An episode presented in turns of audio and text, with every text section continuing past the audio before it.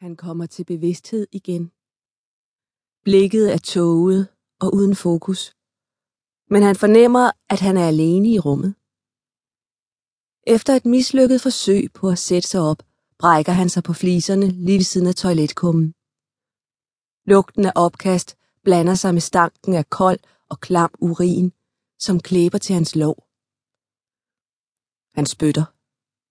Synet af den blodige, klumpede galle sender voldsomme rystelser gennem hans krop, der i forvejen skælver af feber.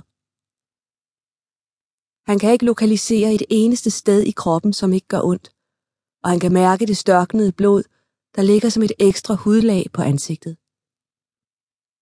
Han ser mod det enlige skråvindue. Det er blevet lysere udenfor. Måske er det allerede ved at blive morgen. Det giver ham en forestilling om håb. Han trækker armene til sig, men rebene borer sig blot dybere ind i kødet ved håndledene, og et øjeblik efter må han undertrykke et skrig af smerte og er der synke sammen på gulvet. I det samme opfanger hans ører en lyd. Han stivner. Skridt. Gulvet knirker ude på gangen. Frygten, uhemmet og lammende, overmander ham, før personen træder ind i badeværelset. Hans sidste rest af værdighed er ham fuldkommen frarøvet, og han græder og beder for sit liv. November Kapitel 1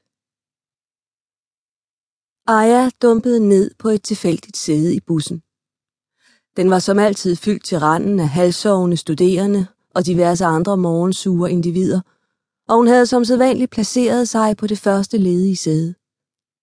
Hun havde end ikke nået at genkende personen, som sad ved siden af hende, og efterfølgende skød hun skylden på sin ringe nattesøvn, der var blevet sønderrevet af sirener.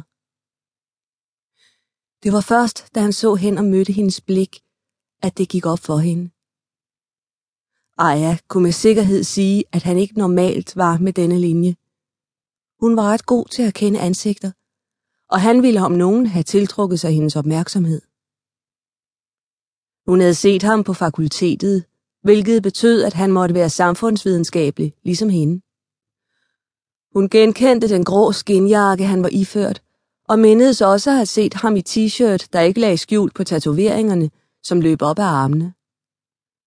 Hvis hun så godt efter, kunne hun ane, at hans hår var lyst.